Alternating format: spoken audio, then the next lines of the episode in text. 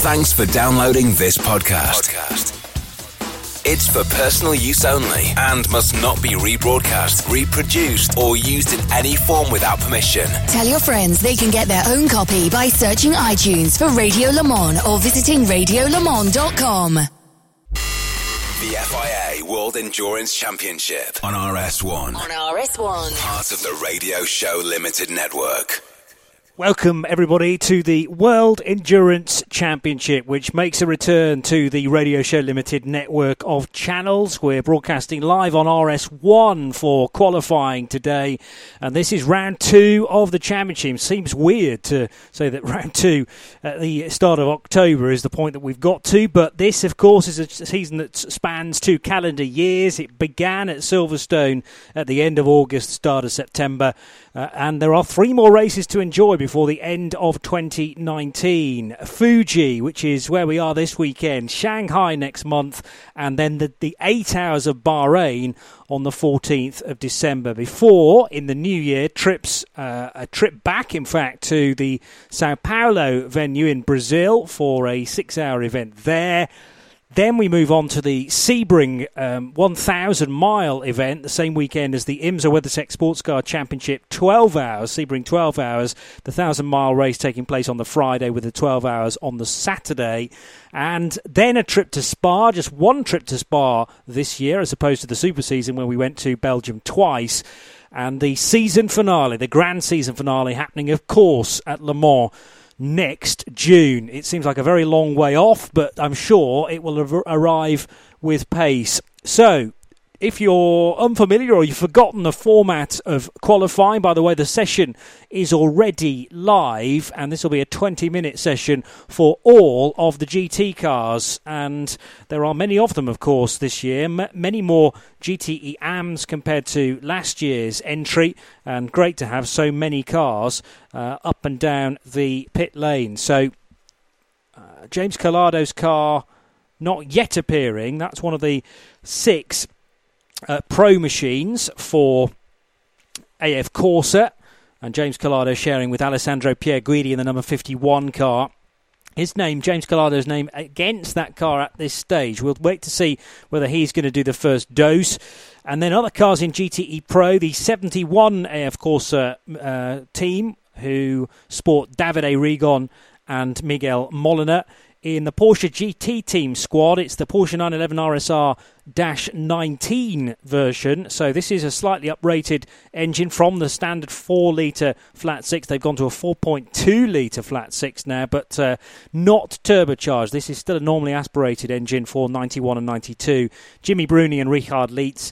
Michael Christensen and Kevin Estre in the 92 car. And then the two Aston Martin Vantage AMRs of Marco Sorensen and Nicki Thiim. That's the 95 Dane train and Alex Sim, uh, Alex uh, Lynn rather, with Maxime Martin in the number 97 Aston Martin. And then there are 11 GTE AM entries from the likes of AF Corse, who are who are here with two cars once again, uh, winners at Silverstone. The 83 combination of Francois Perrodo, Manu Collard, and Nicklas Nielsen. So they're back for more in this second round of the championship, joined by the sister car number 54. Two Team Project 1 entries, both Porsche 911 RSRs, but not the 19 spec. You won't be able to use that as a customer car until next season, the 2020 2021 season, which is, of course, when we go into hypercar, and it remains to be seen the exact spec for GTE at that stage. There are Ferraris in GTE and from Red River Sport, from MR Racing, and from uh, AF Corse, as I've mentioned.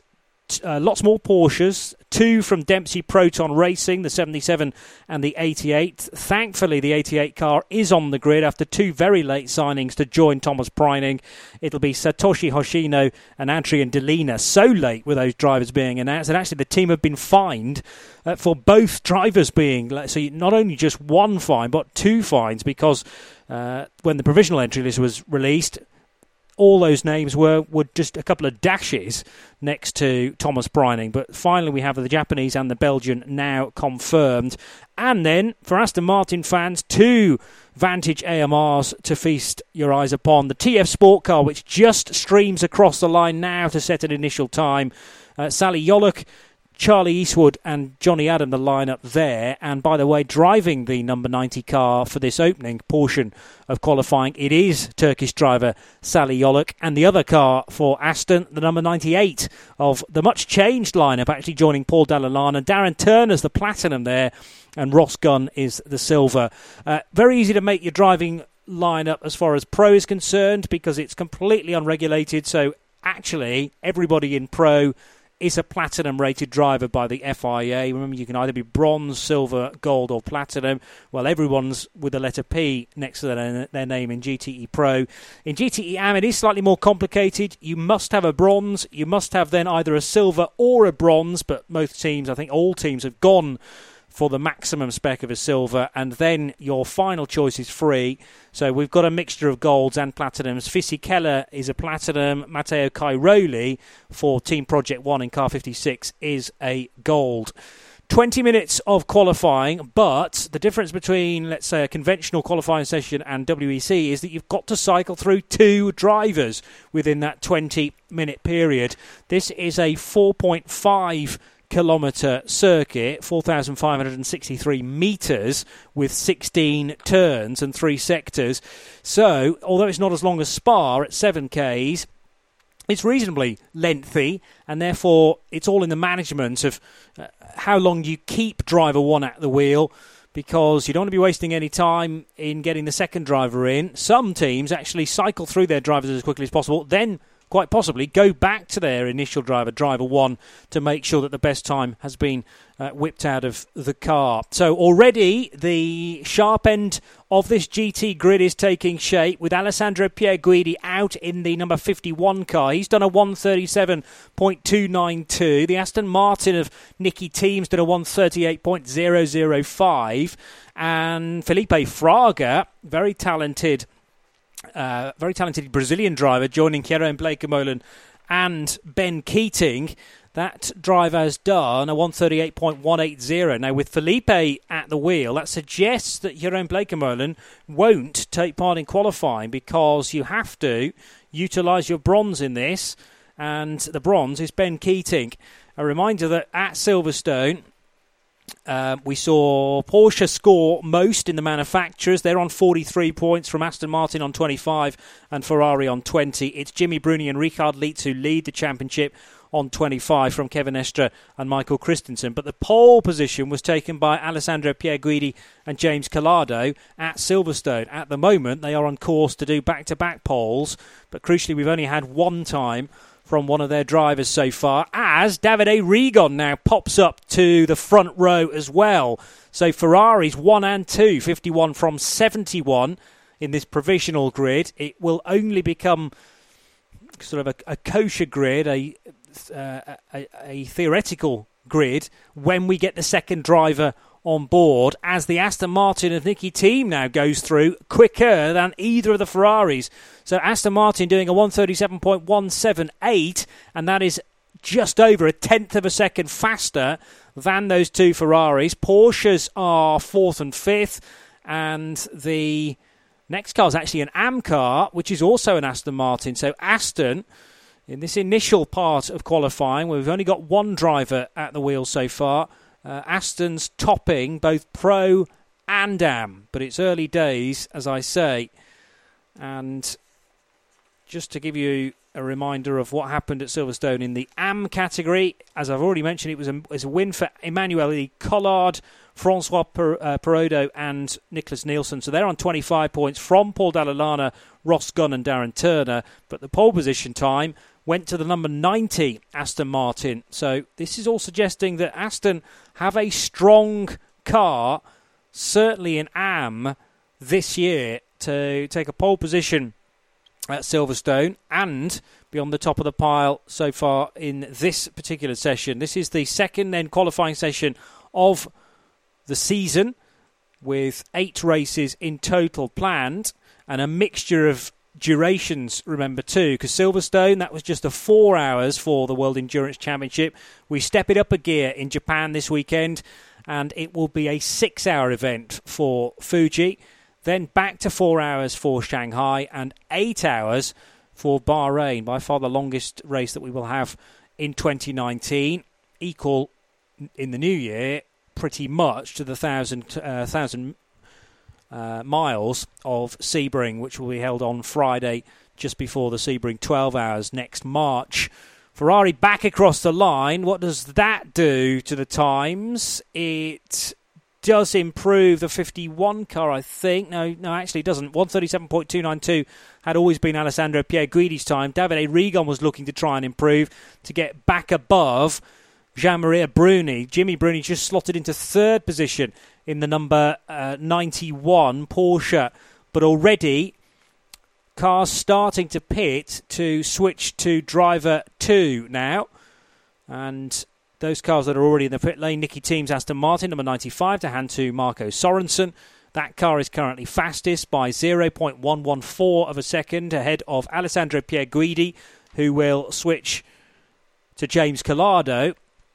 Jimmy Bruni changing over to Richard Lietz, and shortly Michael Christensen's car. In fact, that car has just arrived in the pit lane to change over to uh, Kevin Estre. Although Estre's name is at the at uh, the side of that car at the moment, it may well have been Estre to do the 137.890 with Christensen to put in an appearance next up. Nicklas Nielsen's been given qualifying duty in the number 83 championship leading Ferrari. And bear in mind, because they are championship leaders and they took a victory at Silverstone, this is the heaviest car in GTE AM because Success Ballast is now a thing as well in the World Endurance Championship for season 19 into 20.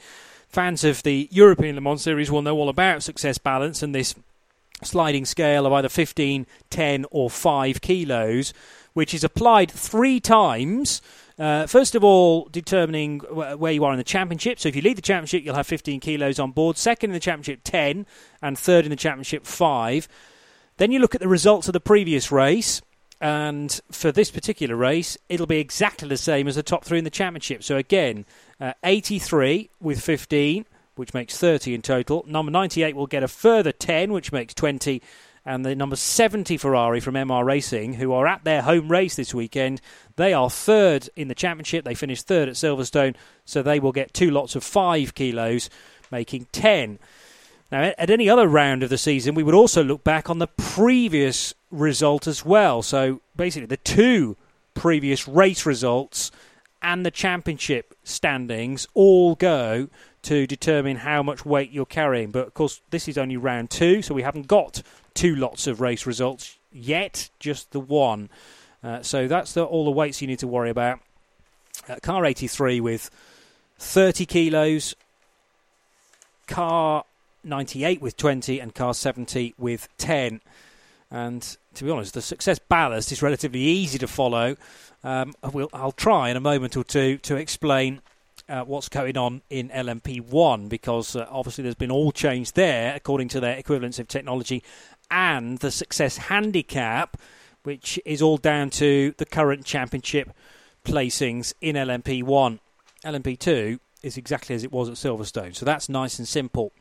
This session, though, continues on, and we have just under seven and a half minutes still to go. In GTE AM, then, there was a big moment uh, for the 98 Aston Martin, a spin. Thankfully, that car not here hitting anything solid, but that was Paul Dalla Lana taking charge of that car. Ross Gunn had already done a time, and Ross's effort was a 137.915 to put the Aston Martin fastest in GTE AM after one round of drivers, if you like. But again, that's not a legitimate grid placing until Paul Dalla Lana set his time, which he has now, and that immediately drops the Aston Martin to the tail of the field, but only because he had a big lurid spin on that particular lap and has posted a 153.4. I'm sure he's much more capable of a low 1 minute 40, possibly even high 1 minute 30, because we've just seen from Matt Campbell, a 138.570 in the number 77 Porsche. So, yet to see any second times, any driver two times in GTE Pro, but they are starting to filter through now in GTE AM. Actually, having said that, Michael Christensen, who is second out in the number 92 car, so that must have been Frenchman Kevin Estre first, doing a 137.8, uh, 138.105 for Michael Christensen then gives the car an average of 137.997. And is that therefore the best placed of the uh, GT Pro cars? No, because we've now had a good time from Marco Sorensen as well, which is a 137.7, gives that car an average of 137.450 to put it basically the best of the cars that have now set two times. Mike Wainwright's out in the re-liveried number 86 Gulf racing car. No longer is that typical Gulf colours, the blue and the orange. Very different paint scheme indeed. And the suggestion is that uh, some of the backing from Gulf uh, is ha- has been lost effectively, or there's, there's been a parting of that uh, long established uh, lineup. And first time I think that Porsche has ever been seen in non Gulf colours since 2016. So it's been a long running relationship, and I think it may have come to its natural end now.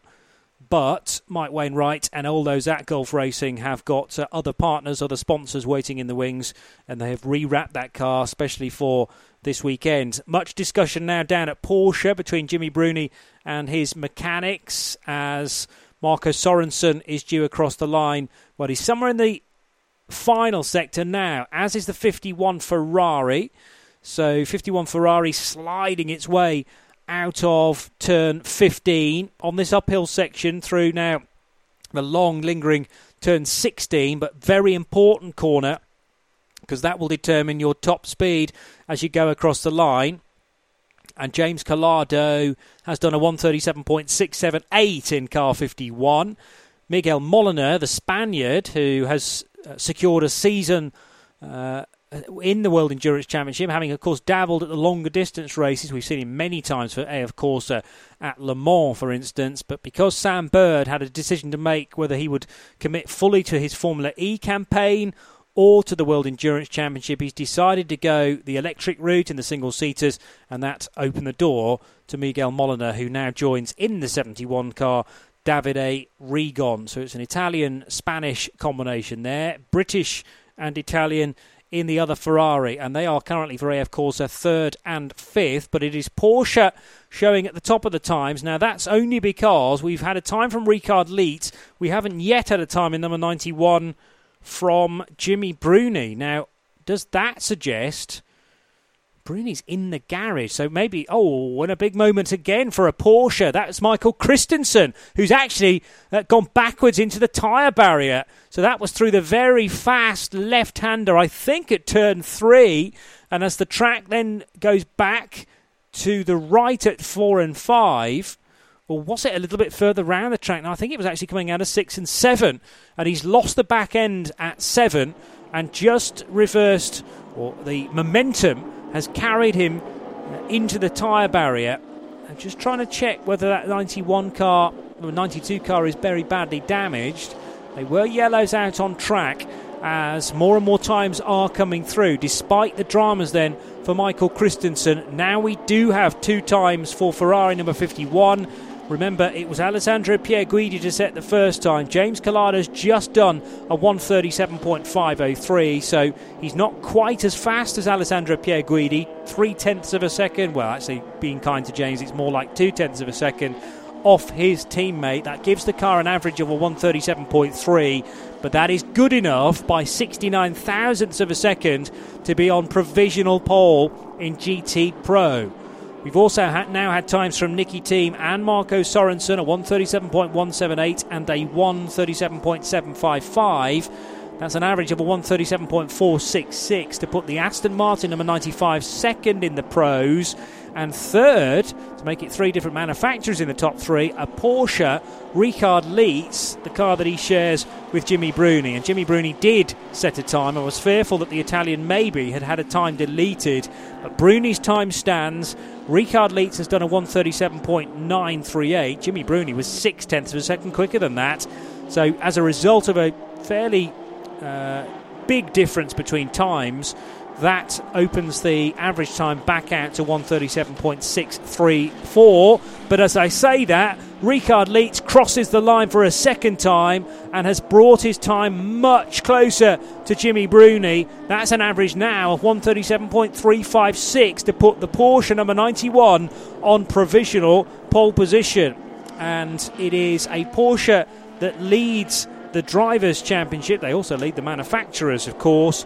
Uh, Bruni and Lietz's car, uh, and those two are top of the championship by seven points, both on 25. Can they extend that to 26 points and a gap of eight points then by taking pole position? The time is starting really to run out rapidly. Just 35 seconds left on the clock, and GTE Pro, after a Worrying moment for Michael Christensen. He nearly caught that, but then the car ran off backwards and clouted the tyre wall. It has done damage to the rear left corner, and that at first sight appears to be just superficial. The good news, of course, about a modern day Porsche is that the engine no longer right at the back of the car, rear of the rear axle. It sits in a much more safe location right behind the driver. So even a slight bit of damage like Michael Christensen has incurred, uh, I don't think that will do damage to the engine. Possible gearbox worries though, because the gearbox these days in a Porsche is rearward of the engine and rearward of that rear axle. There's a little bit of debris been left on the track as well as the checkered flag is now out. This will confirm the places unless, of course, any of these cars are on a quick lap. Let's have a look at what's going on in GTE uh, GTE AM because Ben Keating doing a 139.286 last time around jointly with Felipe Fraga. It looks like those two drivers have done enough. There are still one or two concerns. Jeroen Blake Bleekemolen, by the way, not in a race suit, so that's confirming that he was never due to take part in qualifying. The Dutchman instead helping to coach Ben Keating and Felipe Fraga to a certain extent, but the, uh, the Brazilian stock car runner actually doesn't need a great deal of advice. He is just playing fast, and that seems to be inbuilt. Felipe Fraga. The grins are starting to appear, starting to appear on the faces then of those at Team Project One.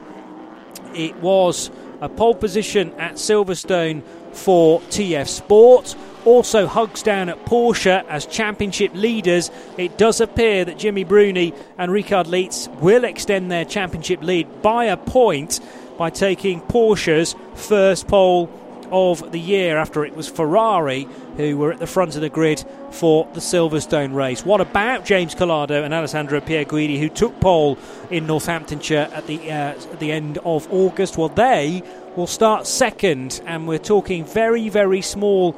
Uh, parts of time indeed 41 thousandths of a second that separate the average time for the number 91 Porsche and the average time for the 51 Ferrari. Third fastest and now in the pit, so that's not going to get any quicker. The Dane train of Marco Sorensen, and Nicki Thiim. Number 95 Aston Martin will start from third position with a joint time of 137.466 after Thiim did a 137.1 and Sorensen a 137.7. So there could well have been a bit more of time to find for Sorensen, but he decided to park it, presumably, to save as much meat on the tyre as possible. All of these GTE, um, all the GTEs, full stop actually, running on Michelin tyres.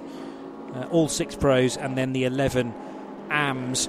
And it's a different type of compound depending on what car you've turned up with.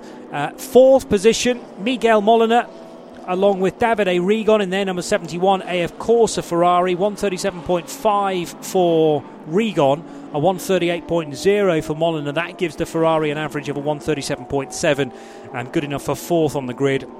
Fifth and sixth on the grid will also be pro cars.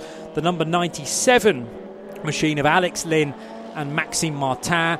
Their average time a 137.820, and the Porsche of Michael Christensen and Kevin Estre suffering, of course, because of the damage after Michael Christensen had that slight mistake at turn six and seven. But a slight mistake is all that it took for the car to go skating off towards the scenery, backwards into the tyres, and that did a fair bit of damage to the rear left corner.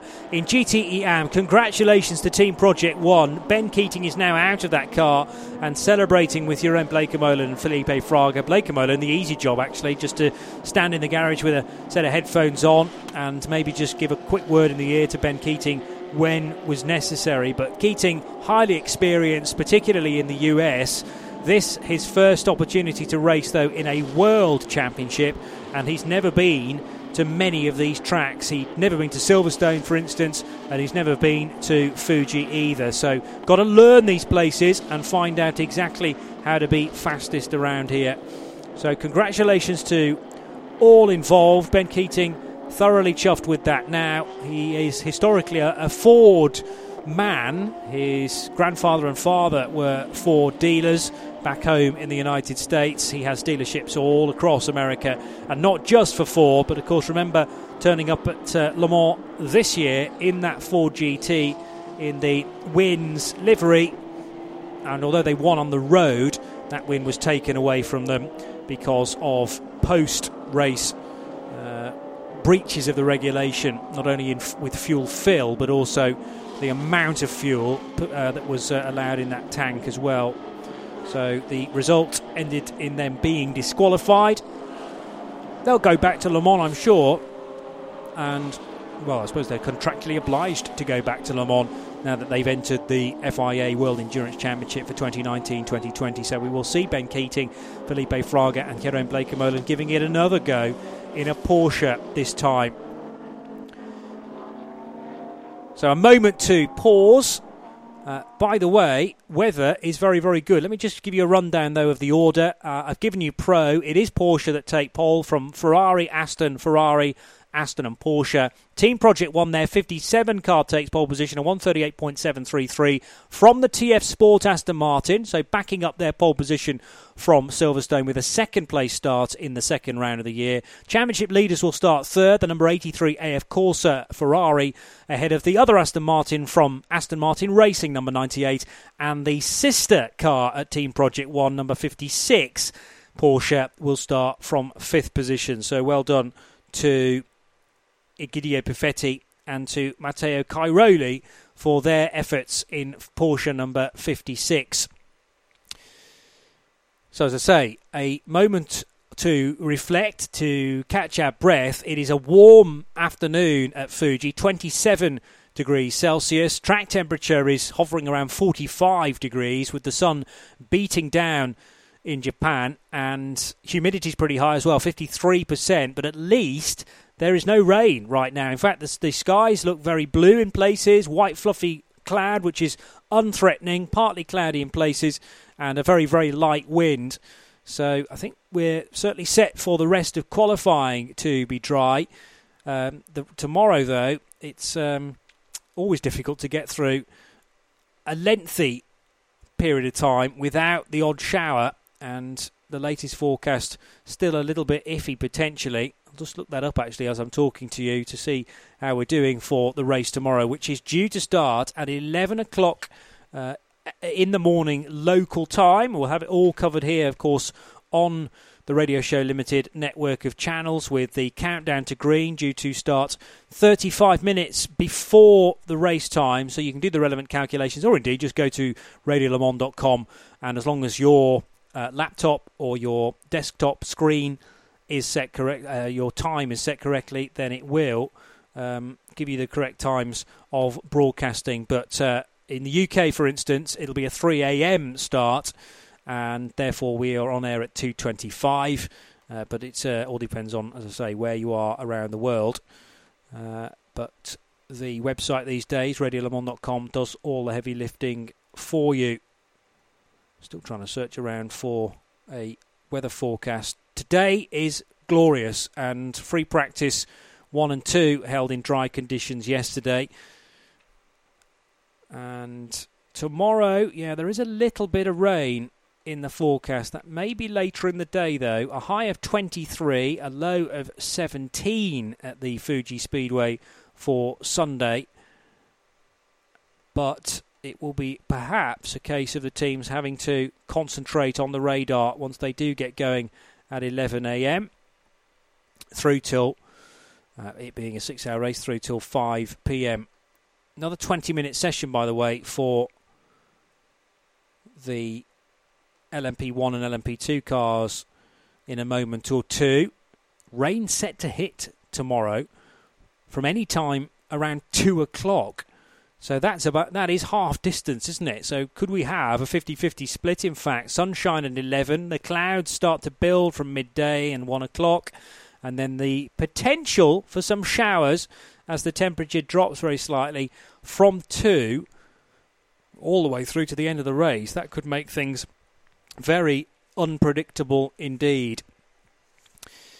So, LMP2s and LMP1s about to head out onto track, and as I say, uh, there have been changes from Silverstone, and I've got a sheet here which is issued from the World Endurance Championship, the Endurance Committee, and details the various changes uh, that have been made according to the success handicap, including making Silverstone's winner, the number seven car of Mike Conway, who again was on glorious form uh, in the UK just a few weeks ago, Kamui Kobayashi and Jose Maria Lopez. That car now heavier than the sister machine, number eight car, and the changes are designed to make the number seven car 1.4 seconds per lap slower for the team's home race. And there therefore, chunks of weight have been added, but there are also various other things that can be adjusted, including the ERS, so the maximum released power, the maximum petrol energy, the petrol flow as well, so when the cars pit, how quickly they can be filled up, and also the amount of fuel that is burned during a lap and during a stint.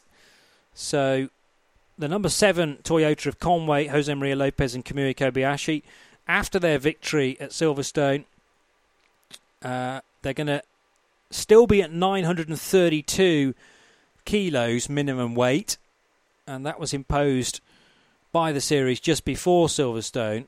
But I think it's a case of actually the number eight car stripping a little bit of weight but it doesn't just affect those cars, as we are green, by the way. We're almost a minute into this session, but the cars are just being released onto their out laps. Um, with Lopez, Kobayashi, and Conway being first in the championship, uh, the team that is on zero, i.e., Philippe Albuquerque, Paul di Resta, and Philip, Philip Hanson, um, their car effectively judged as the base performance and then cars are pegged back according to how many more points they've got from that zero point. It's all very complicated, but what it should mean is that the t- to win here in Fuji, the number seven car is going to have to work incredibly hard. Now, that was borne out in free practice results from earlier on in the weekend because uh, fastest in free practice one was the eight car. Now, they finished second at Silverstone, so don't have as much of a, of a, uh, of a handicap. Whereas the seven car only third fastest, and in free practice two, it got even worse for the seven crew because they finished only fifth fastest compared to the sister machine, who were fastest. However, in free practice three, it was a 1 2 finish for the Toyotas, eight faster than seven. Uh, but I know that the seven crew were actually battling broken floor problems and really trying to fix that floor and make sure the setup of the car was bang on the money again. So they weren't going for a qualifying um, push in free practice 2. Free practice 3 was much more like it. There are concerns, though, down at Ginetta at the moment because one of their cars hasn't been able to join the session. I think it is just one that is not yet out of the garage, let alone out of the pit lane. Yes, it's Charlie Robertson's Team LNT number six car. These are the Ginetta G60 LT P1 AERs. The AER bit is the engine that powers the G60. And for whatever reason, car number six hasn't yet joined the session. The driver is on board and just waiting for the final say so. Also, relatively late to the session, Jose Maria Lopez, who's now on an outlap, but that might be also part of the pre planning Uh, the other Ginetta is part of the session. Yegor Orudzhev, the young Russian driver, piloting car number five. And we've already got times coming through for Kaz Nakajima in the number 8 Toyota, second in the championship on 18 points. Kaz has done a 124.882. How does that compare to qualifying? Well, 127.3 and then a 125.6. But this is all of a sudden much, much faster than the two free practice sessions that kicked off the weekend. And let's just have a look I'll search back through the annals of time, back to 2012, uh, because the World Endurance Championship has been racing at Fuji since the initial year of the WEC, which was coming out of a season of the ILMC, as it was known, in 2011. Uh, but there was a significant rebuild of the ACO structure in the winter of 2011, and we had a brand new championship to conjure with in 2012 which included a visit to Fuji. Toyota taking victory then, and in fact, they've taken victory in this event every year apart from one when Porsche took victory, three years ago. But otherwise, the home team of Japan have been very dominant indeed.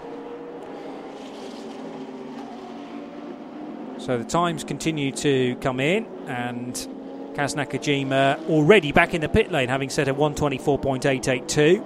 Rebellion number one, just the one rebellion here this weekend, and I think that will be the plan for the next uh, three races, including Fuji, and then the possibility of, an, of a second car, as we had at Silverstone, appearing at Spa, and then certainly at Le Mans. And that car then driven by Californian Gustavo Menezes. Second fastest on single lap times, at least. We haven't had the second drivers in yet, remember. 126.367, though, from Menezes. Yegor Orudzhev goes third for Ginetta in Team LNT. That's a 126.732.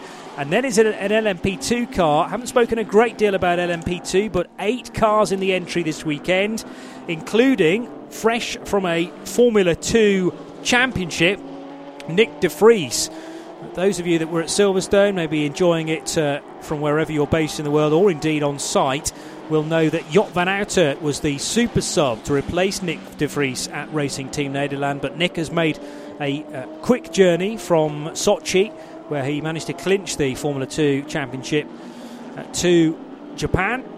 And Racing Team Nederland are quickest with a 128.332. Jackie Chan DC Racing second fastest. Ho Pin Tung's put in a time of 129.175. And third in LMP2 is Nicolas Lapierre for Cool Racing. Sadly, again, uh, no Alexandre Coigny. Well, actually, to be more accurate, about Coigny, who was injured during the Silverstone weekend in a crash in the ELMS race. He was due to be assessed after some of the free practice sessions, so we may see Coigny race. It uh, it remains to be seen. He doesn't have to take part in qualifying because Alexandre Coigny is a bronze. Uh, remember, it's got to be a silver and then probably your gold or platinum to take part in qualifying. So as long as at Cool Racing, Antonin Borga does some qualifying, then they will have ticked off the relevant rules. Uh, I mentioned about pole position times and look those up for you. So through the years, pole positions have gone to Toyota, to Audi, and to Porsche. Actually, Toyota it was last year, and we have got down to well, Porsche managed in 2015 a 122.763. We are a little way off that after Kaz Nakajima set his initial effort and that car has now been handed over to Brendan Hartley, who is now on an outlap. But uh, the average time, 122.763, is your qualifying record set in 2015. Last year's time was certainly not too shabby either, though. 123.648 from the number 8 Toyota 12 months ago of Sebastian Buemi Kazuki Nakajima, and some bloke called Fernando Alonso, who sadly is not part of the championship anymore. But Brendan Hartley, the Kiwi, coming in to more than uh, offer the same sort of pace, I would, I would argue. It's taken him a little while to get uh, fully used to the intricacies of a Toyota, but of course, many, many years with Porsche and many years racing prototypes, both in LMP2 and in uh, in DPI in the USA. Um, Brendan Hartley, vastly experienced in um, cars that are aero dependent, so it hasn't taken him too long at all. Can he get quicker than Kazuki Nakajima's effort, I wonder, in the number 8 car? It's the 37 machine now, which is one of the two, well, the only Jackie Chan DC racing car, one of the two cars run by Jota. But this year there is a difference because Sam Hignett's team actually running one of their cars as a Jota entrant. So it will, if they win, we will hear the British national anthem on the podium. If the sister car wins, that's also run by Jota, it'll be the Chinese national anthem for car 37.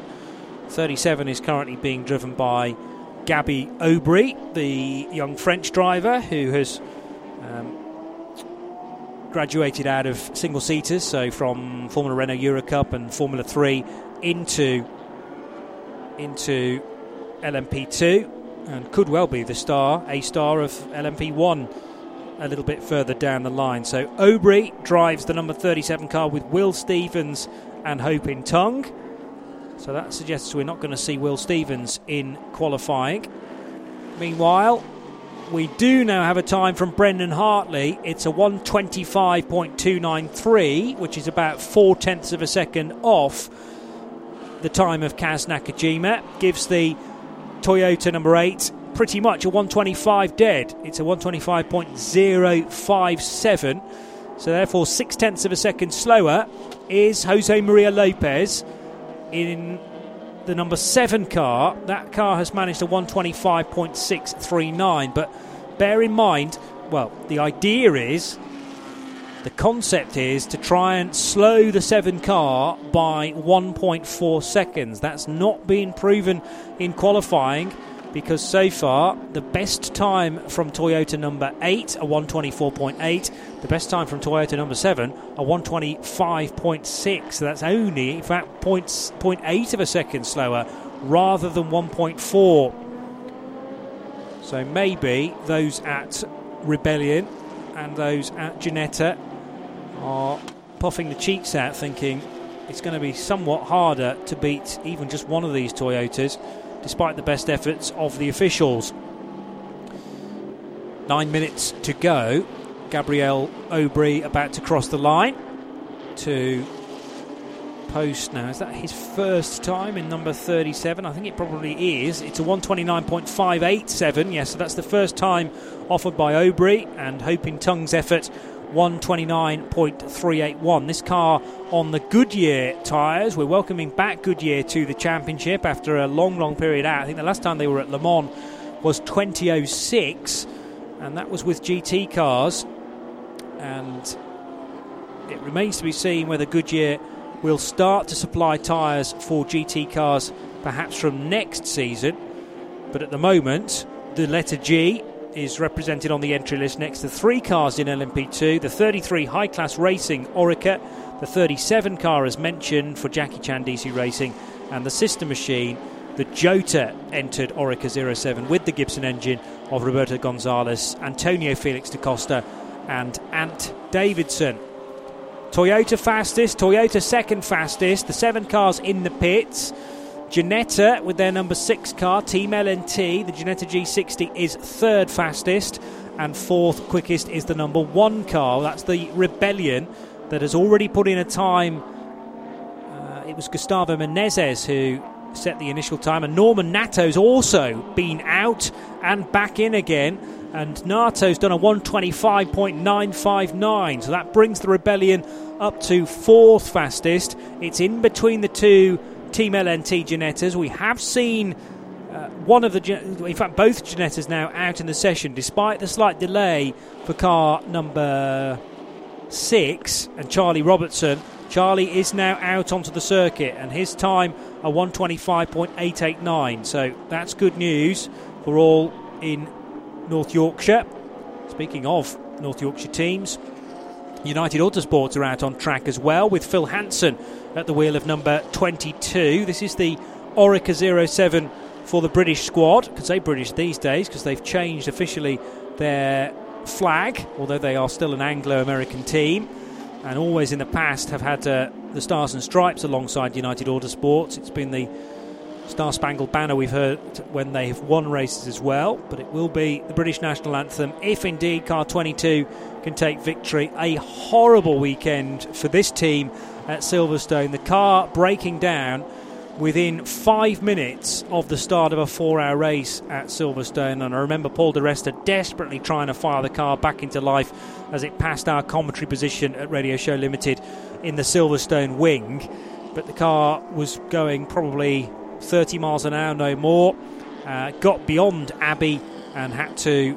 Uh, Paul di Resta parked it up, and the marshals, despite their best efforts, then just wheeled it behind the Armco barrier, and the car was out. So it can hardly be a worse weekend this weekend. Let's think. Let's think onward and upward for United Autosports, and we wish them certainly a race finish and ideally a podium. But there are seven other cars out there to try and stop that, including Racing Team Nederland, who are carrying good speed this weekend. It's now the uh, non-pro driver Frits van Eerd, who is the who is the CEO of supermarket chain Jumbo in the Netherlands. That's the reason why the car is yellow and black. Well, the reason why it's yellow and black actually is because of the team's love of Minardi through the years, and it is a Minardi. Uh, well, the badge of the team is a take on Minardi uh, from their time in Formula One, and the livery of the car, likewise, the early days of that team. But also, it carries the Jumbo or Jumbo branding because of Frits van Eerd's business back at home. The number eight car, Toyota, then has offered two times. The first coming from Kaz Nakajima, the second from Brendan Hartley. I think they might have parked it, you know. With still time on the clock, how long is there to go? Oh, there's a, a problem out on track for one of the Ginettas. This is the number six car. Yellow flags are currently out. And what happened then for I believe it's still Charlie Robertson. Just a little bit too much power, it would appear, coming out of one of the slowest speed corners. That was either turn 11 or turn 15. I think it was 15. So coming out of that left hander at Supra, GR Supra corner on towards Panasonic corner, the sharp right hander that gets tighter and tighter before pinging you onto the start finish straight. Charlie Robertson thankfully keeping it away from the wall, and that car will be able to now rejoin. But there are yellow flags being shown on the exit of turn 15, so I was right in my summation that it was the penultimate corner. And the problem now for Charlie Robertson, we're going to go red flags, I reckon. Just to confirm that. Yellow for the moment. It is Charlie, the.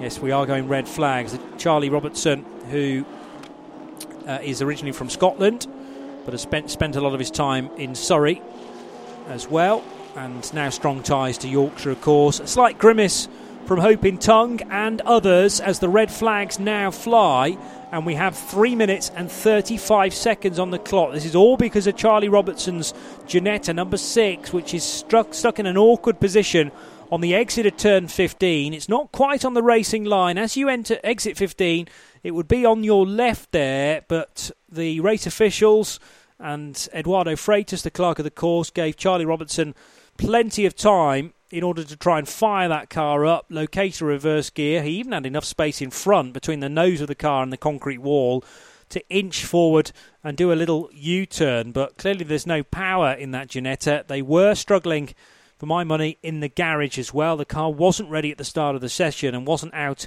on the apron. Instead, there were several LNT uh, mechanics trying to work out exactly what the problem was. Eventually, the car did join the session, but remember as well that for Team LNT, this is only the first driver of potentially two in car number six. But with that car now having to be recovered back to the pit lane, will they even be allowed to continue in qualifying? Mike Simpson or Guy Smith will be the other qualifier if they manage to get some time behind the wheel. I would wager it'll be Guy Smith. There, there has been a driver shake up at Ginetta in terms of how the combinations are because those with good memories will know that Charlie Robertson was in one car at Silverstone and Mike Simpson in the other. Well, they're now both in car six, joining uh, Guy Smith, another Yorkshire driver. And in the five car, it will be Ben Hanley and Yegor Orudzhev, once again, the British and Russian combination. But for the first time in a prototype, Luca Ghiotto, again, uh, in a full FIA Formula 2 campaign this year. But Luca Ghiotto, having tested at the Barcelona prologue for the FIA World Endurance Championship now gets a first chance at a race drive. And it looks like he won't be tasked with qualifying because in the number five car, Yegor Orudzhev did the first time and Ben Hanley did the second time.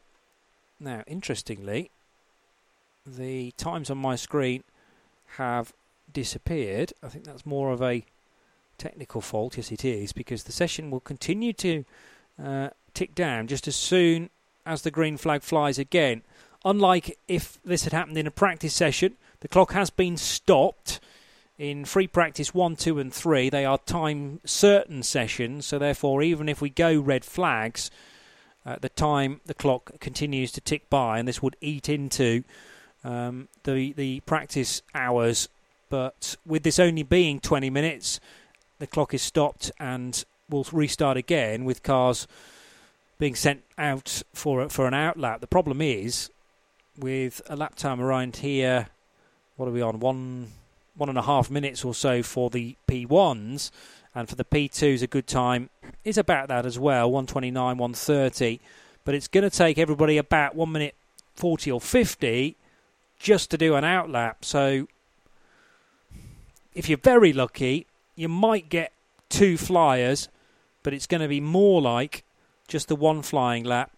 One, two, three, four, five, six marshals now are trying to push this car. My fear is that it's locked in gear and they're trying to just inch it backwards to then give it the turning circle required so that Charlie Robertson can start that car up, but I think it's either stuck in gear or the drivetrain has become locked.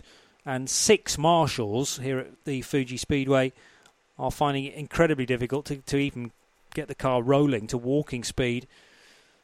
So it may now have to be a straight lift for car number six, sadly. Stranded at turn 15 and local yellows initially, but now a red flag.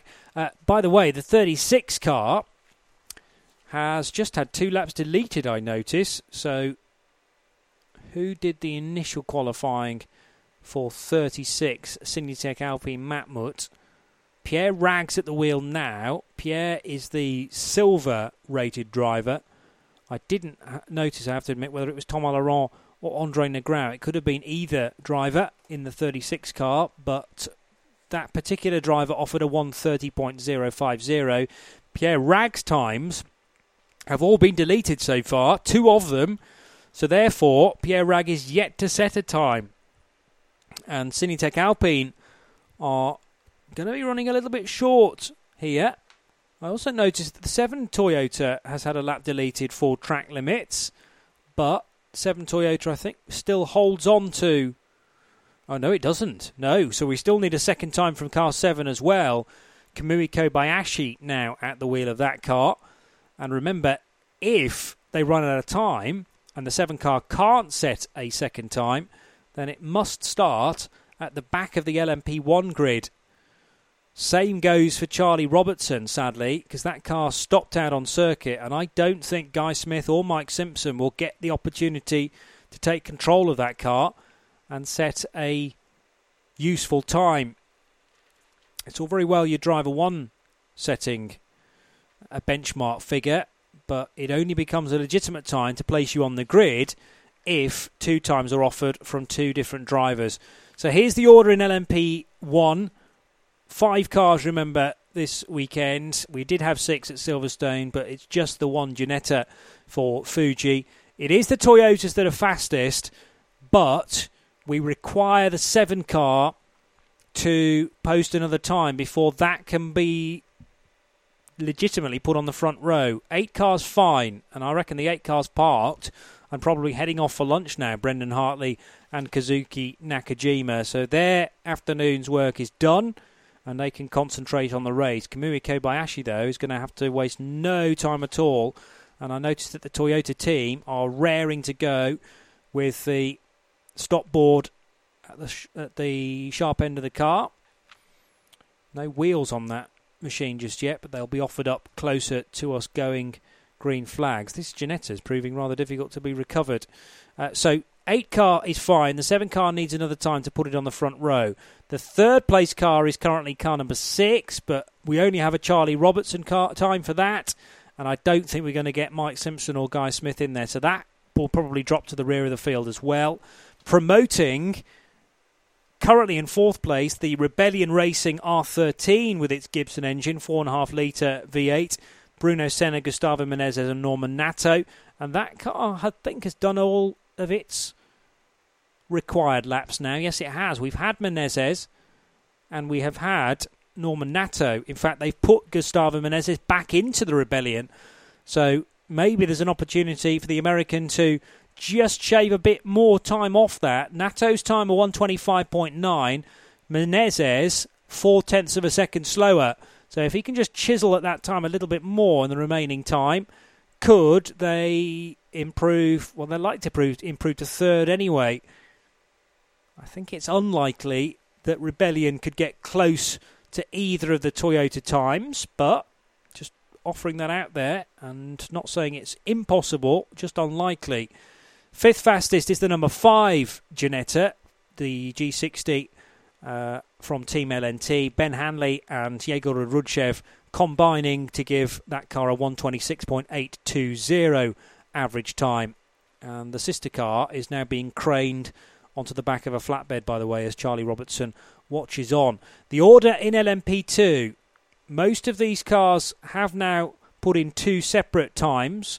Uh, Jackie Chan DC Racing fastest with a an average of 129.302 on the good Goodyear tyres, and Gabriel Aubry did a 129.4. Initially, we had Ho Pin Tung, didn't we? And that was a 129.1. So 129.3 is the combined time for car 37, giving it provisional pole. Second fastest from the same team, the Jota car, Roberto Gonzalez. And now, was it Ant Davidson or was it Antonio Felix da Costa? I was concentrating on LMP1 at the time.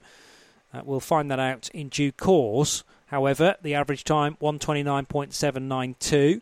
For United Autosports, they are provisionally third with the number 22 car. Phil Hanson joined again by Philippe Albuquerque, his regular co-driver at in the ELMS. But a new name into United Autosports this weekend is Oliver Jarvis.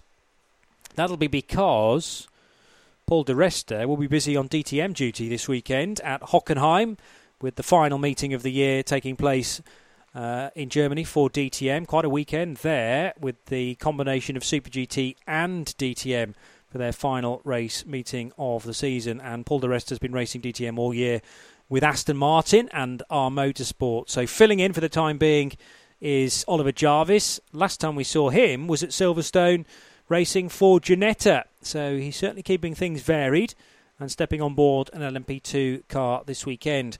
Fourth fastest in LMP2 is the Signatech Alpine Elf car. I might have called that car by its other sponsor uh, that it had last year. Apologies for that because they've got new sponsors for 2019 2020. So Signatech Alpine Elf. Pierre Ragues, though, yet to set a time, and it's only fourth on the basis of the other co-driver then putting in a 130.450. So we need another time from Pierre Ragues before this three and a half minutes is up.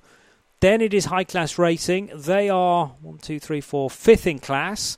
Anders Fjordbach in car 33, joined this weekend by Mark Patterson and Kenta Yamashita. It'll be it will have been Yamashita then to set a 129.474 as the session is live again and the queue is building up at the end of the pit lane. So yes, green flags now being waved and cars on out laps. And Anders Fjordbach is on an outlap. Antonin Borga likewise for Cool Racing. Racing Team Nederland in the pit lane. Now, two different times have been set by car 29, so they may well knock it on the head at that and be happy with a seventh place start in LMP2. And also, Cetilar Racing, no longer run by outfit Villorba Corse. That's now an AF Corse run, um, an AF Corse run Dallara, The P217 from the Italian squad, Roberto Lacorte, Andrea Belicchi, and Giorgio Sernagiotto. Belicchi was last to drive, 131.337, but that car isn't yet resuming the session. So those cars that are out and wasting no time at all, we've got Kamui Kobayashi's Toyota as expected. Charlie Robertson's car now shown as stopped and I think out of the session. But Philippe Albuquerque is joining the session in car 22, United Autosports. Pierre Ragues is back out as well after those times were deleted. One or two other LMP2s running as well as Philippe Albuquerque now crosses the line to start his quick lap. So let's see what Kamui Kobayashi can do. Climbing the hill now through these tight and twisty corners at 13, 14, 15, and 16. Just backing off till the very last moment, trying to uh, use the braking to harvest a bit more power to give him one heck of a slingshot then off the final corner of this 4.5 kilometre circuit and ping them down the start finish straight. Such an important corner that because uh, that determines your top speed as you head through the, the well over the, the start finish line through the time trap at the uh, the speed trap rather towards the end of the start finish straight and then into the braking area at turn one. A plummet downhill where one of the rebellions went off big style in the rain last year. And then continue the descent through turn four, but then the track rises on the exit of five into six and seven, which are tricky corners as well, as proved by Michael Christensen during qualifying in the GTs. So, part way around his lap now is Kamui Kobayashi. Also, Pierre Ragues looking to try and improve on the car's average as Filipe Albuquerque now splits the two Jota run cars.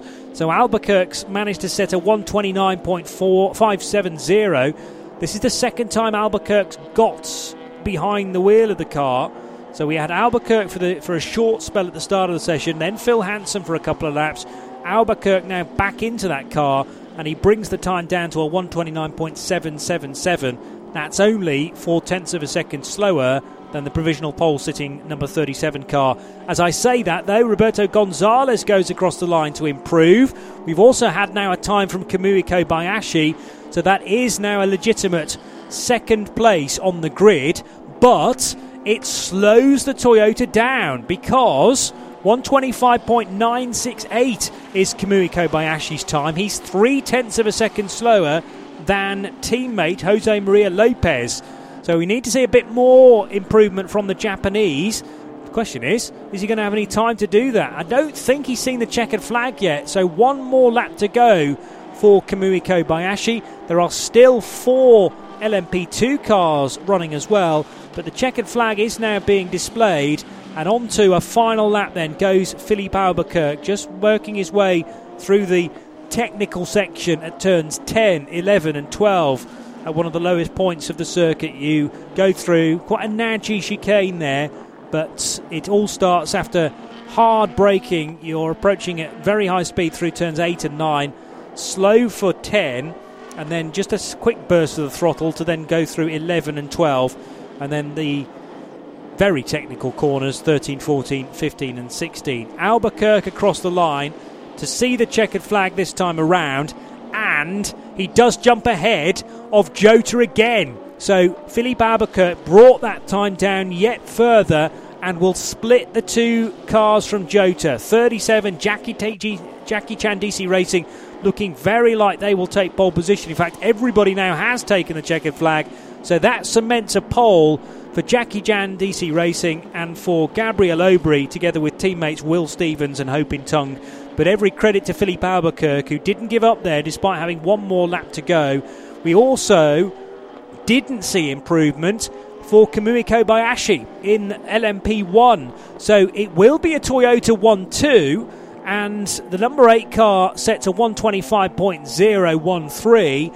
But what about the time from car 7? Eight tenths of a second slower. Now, the target for the officials when they set the success handicap for this meeting was to try and make that Toyota number 7 1.4 seconds slower. It's eight tenths of a second slower, so it's halfway there, you might say, a little more than halfway there, in fact. And what it does do is really bring the Ginettas and the Rebellion back into play because 125.8 from the second fastest Toyota, 125.889 from the potentially fastest Ginetta, although, of course, that is the Charlie Robertson machine, so that time will not stand. The Rebellion, on average times, got to a 126.163. Were either of the Rebellion times quicker than either of the Toyota times? Yes, uh, because we got we managed to squeeze a 125.959 out of Rebellion number one, and that was very small margins, but it was one hundredth of a second quicker than the Kamui Kobayashi time. So maybe there is the potential for the Ginettas or the Rebellion to outpace the Toyota. The thing is, if the Toyotas have a faultless race, I think they can still finish 1 2. If there is a slight drama for either the 8 and particularly the 7, then the Ginettas and the Rebellion will be straight in there, no question about it. So certainly the success, the success handicap has changed the complexion of this race, and that's what it's designed to do. And of course, if the seven and the eight cars continue to win and continue to finish second and get good results, then supposedly their pace will be compromised going into the next race meeting, and it, it will continue to do that with every single race of this new uh, of this new season that spans both 2019 and 2020. Here's the order then. Pole position for car number eight. Just remind myself who took pole uh, for Silverstone. It was the number seven car. So now both Toyotas have managed a pole position from two qualifying sessions. Second fastest, but 0.8 of a second slower, was the number seven Toyota of Kamui Kobayashi and uh, Brendan Hartley. Mike Conway did not take part in qualifying. Third fastest will actually be the rebellion of Gustavo Menezes and Norman Nato. They were the guys that did the qualifying. Bruno Senna will obviously be there as the uh, part of the race as well. The individual times 126.367 from Menezes, 125.959 from Norman Nato gives the car an average of a 126.163. And fourth fastest will be the number five Team LNT Ginetta G60 of Ben Hanley and Yegor Orudzhev with Luca Ghiotto uh, uh, will be given uh, plenty of time in the race but didn't take part in qualifying. 126.820 for the British Russian combination. Then it remains to be seen where the number six Ginetta will be put on the grid because strictly it hasn't qualified, of course. So they'll have to apply to the stewards.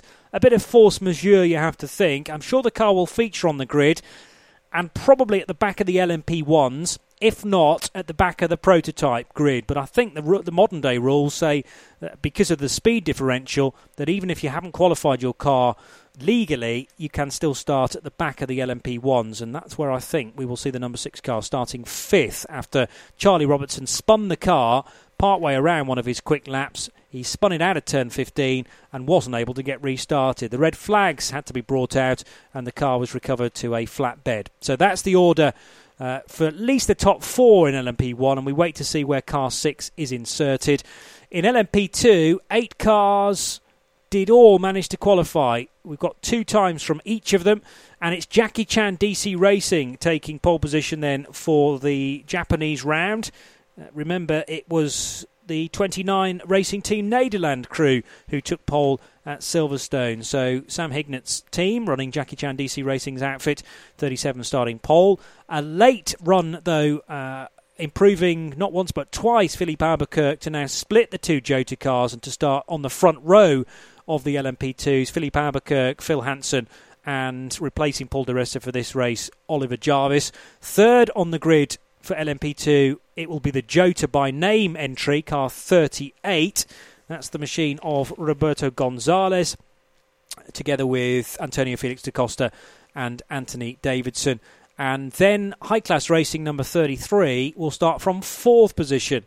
High class racing, the Danish squad of Mark Patterson, Kenta Yamashita, and Anders Fjordbach.